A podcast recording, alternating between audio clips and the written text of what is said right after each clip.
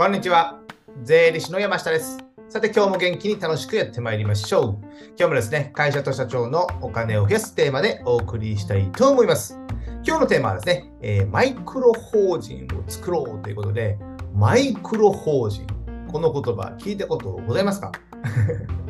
ね、敏感な方はね、聞かれた方が多いかと思うんですけども、まあね、このマイクロ法人についてね、今日は節税できますよとかね、あと注意点とかね、いろいろありまして、えー、ありますので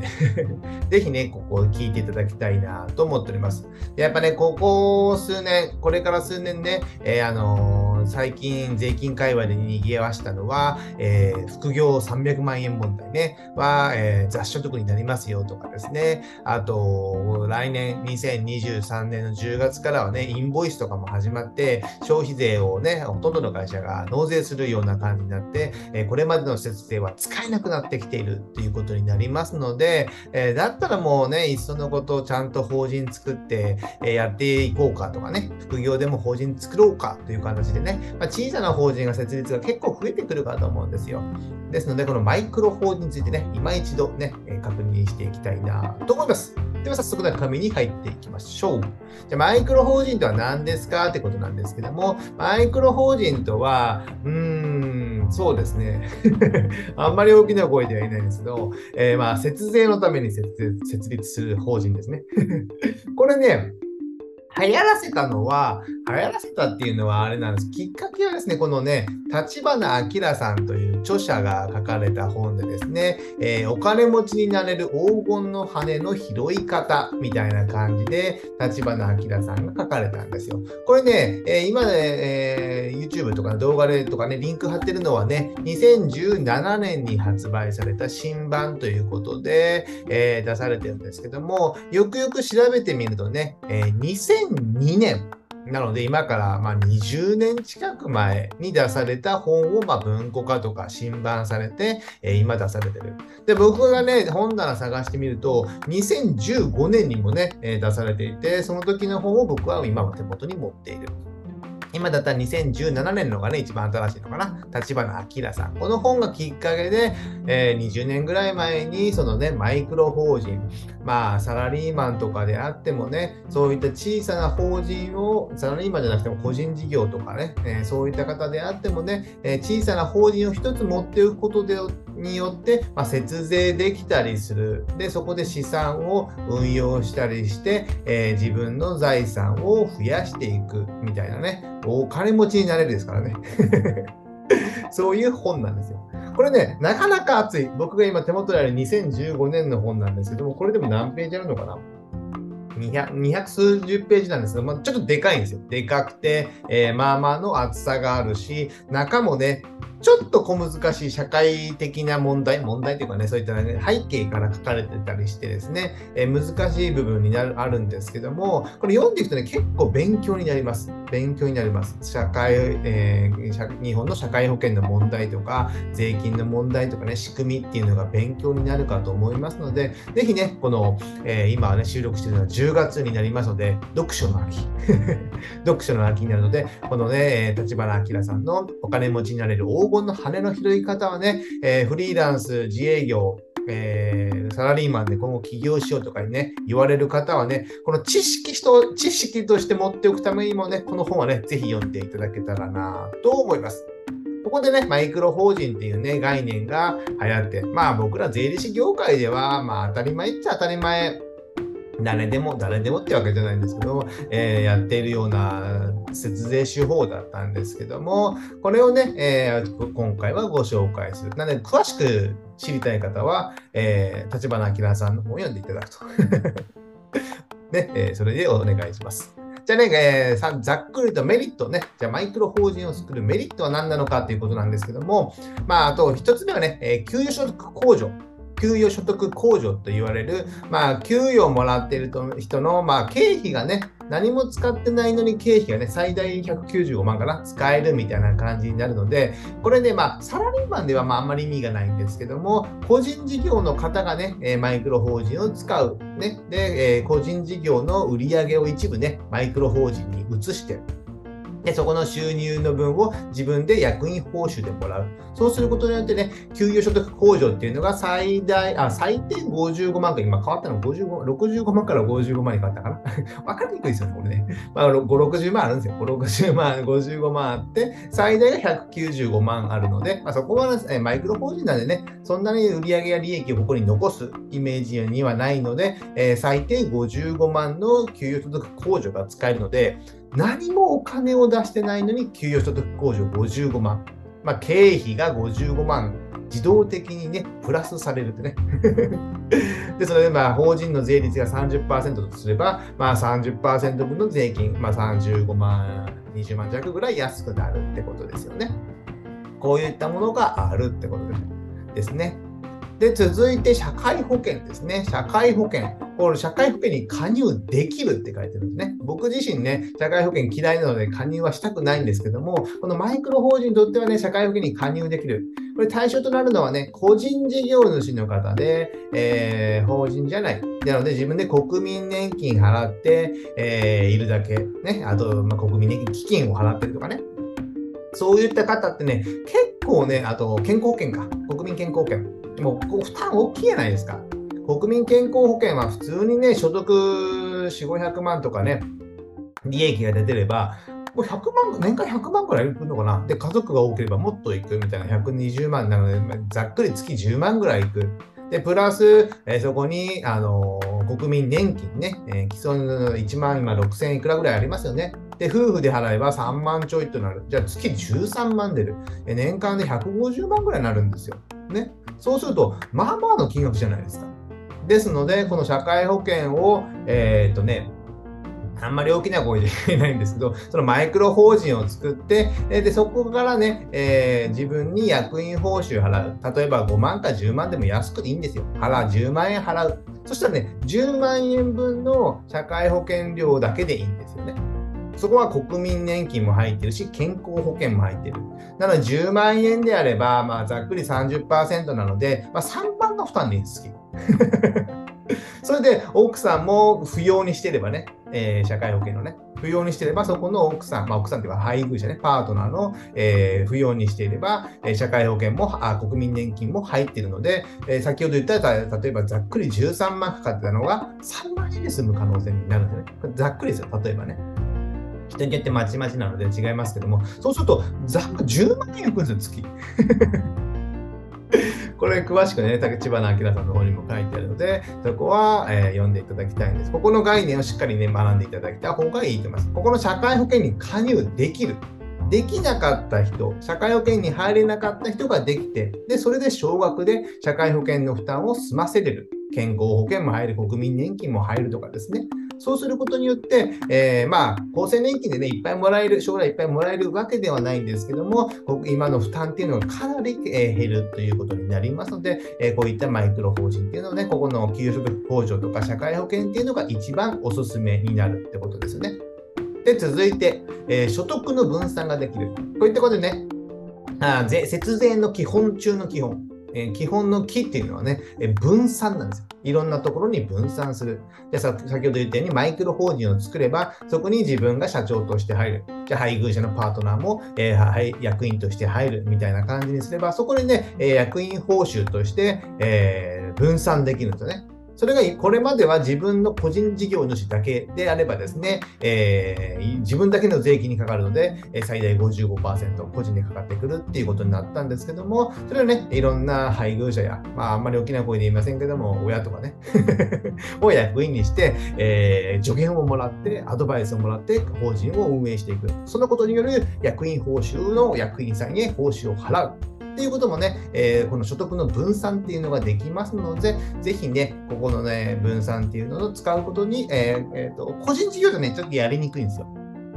まあ、あまり細かいことは言いませんけども、個人事業ではやりにくいので、法人だとね、まあ、やりやすい。ですので、そこら辺も検討してみていただいたらいいかなと思います。じゃあ続いてね、えー、よくあるのが、えー、マイクロ法人でよくあるのが、まあ、資産管理会社とね、イメージ近い部分があるんですよ。資産管理会社。ねえー、自分の持ってる資産、不動産などとかの資産を、まあ、法人で所有してで、法人で所有することによるメリットっていうのもいろいろあるんですよね。まあ、それがマイクロ法人とま近いなっていうのもあるんですけども、この不動産をじゃあ個人で持ってるものを、えー、じゃあマイクロ法人作って法人に移してそれを運営していくっていうのになるとですね、やっぱ、えー、相続になると、自分の持ってる不動産、個人で持ってる不動産を、じゃあ子供に、あ配偶者に子供にとか、いろいろね、転々としていくとね、ねこのね、不動産の移転コストって結構かかるんですよね。移転コスト。不動産取得税やら、登録免許税やら、いろいろかかるんですよね。それも借り入れがで、まあ、特にかかる。ですので、一旦もう法人で持たせといて、不動産をね、持たせといて、その法人の株式を相続していくのであればね、株の相続だとですね、えー、なんかコストもかからない。コストもかからないんですよね。えー、地方書士に頼めばいいぐらいかな。遺産分割協議とかね。ですので、コストが安いっていうことになりますので、相続が楽になったりしていて、えー、まあ、不動産でね、え大きくしていこうというものであれば、法人の方がね、やっぱね、え融資の枠も大きくなりますので、え不動産投資の資産管理会社っていうのもね、マイクロ法人と意外と近いということがありますので、こういったのね、不動産を持っている方、今後不動産を投資していこう方とかね、僕もね、不動産、今まだ個人で持ってる部分がなんで、えー、いずれね、法人の部分にしたいんですけど、なかなかね、進まない。それもちょっとね、えー、自分自身でやって、もうちょっとね、またね、えー、実験結果をまたね、え皆さんにご紹介していきたいなと思ってます。あとね、まあ、最後、まあ、いろいろあるんですけども、まあ、最後はね、経費が入れやすい。これもね、あんまり大きな声では言えないんですけども、まあ、個人事業よりも法人の方がやっぱね、経費が入れやすいんですよ。まあ、あんま大きな声で言えないんですけど、あの車をね、例えば個人事業で買いました。でも車って個人事業で買っても、まあ自分のプライベートでもやっぱ使うじゃないですか、若干ね。なので、えー、10%か20%かね、プライベートで使ってる部分は経費できませんよ、みたいな感じで言うじゃいいじゃないですか。それがまあ基本ですよね。でもじゃあ、法人で車を買いましたね。どうでしょう プライベートでも使えますよね。僕は使わない。で2台あればいいですよね。2台あればいいんですけど、1台は経費にしない。ね。1台は経費にするって100%なんですけども、ここもあんまり大きな声が言えないので、まあ皆さんここは、えー、想像してください。ということで、やっぱり、ね、経費が入れやすいんですよ、個人事業主よりもね。えー、で、あとサラリーマンで、えー、事業やってるよりも、これね、えー、やっぱり法人の方が入れやすいっていうことがありますので、ぜひね、こういったもの、メリットというのがマイクロ法人にはありますので、え考えていただけたらなと思います。あとね、いろんなね、えあの個人事業で青色申告と先ほどの給食控除を使えるとかね、ダブルで控除ができるとかですね、そういったもののリンクをね、概要欄に貼っておりますので、そちらもね、見ていただけたらなと思います。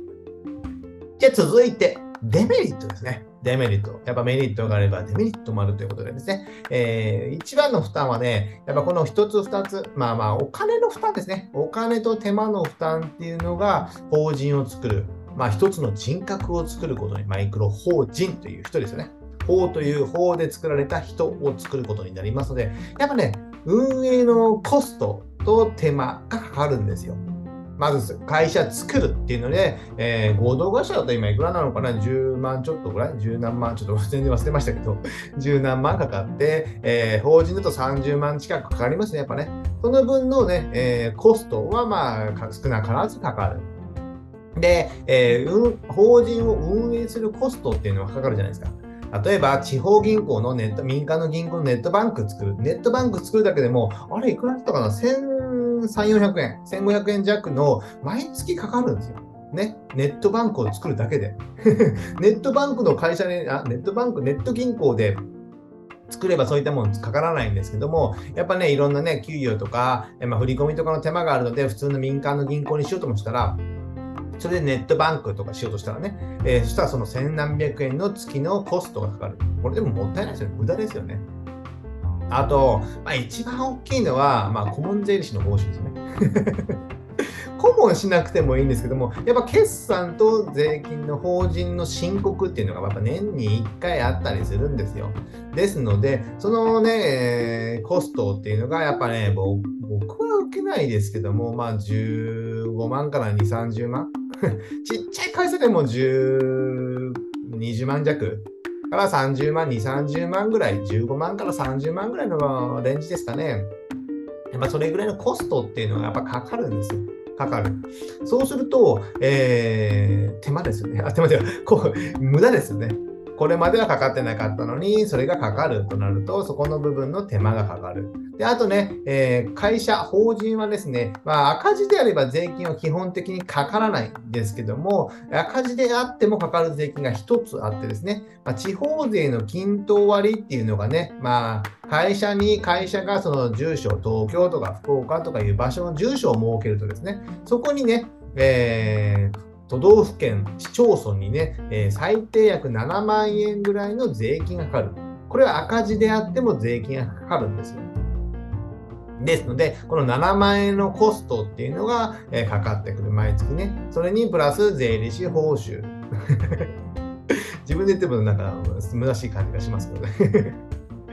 なので、まあ、2、30万、40万ぐらいのコストがかかる。月3万ちょっとぐらいですよね。それぐらいのリターンが見込めるかどうなのか。ね、そういったことがありますので、えー、誰が、誰しもがそのマイクロ法人を作った方がいいとは僕は思わないんですよね。やっぱこういったことをきちんとシミュレーションして、えー、一度数字で弾いてみる。そうしないと、やっぱりね、作ったはいいが、なんか管理のコストで、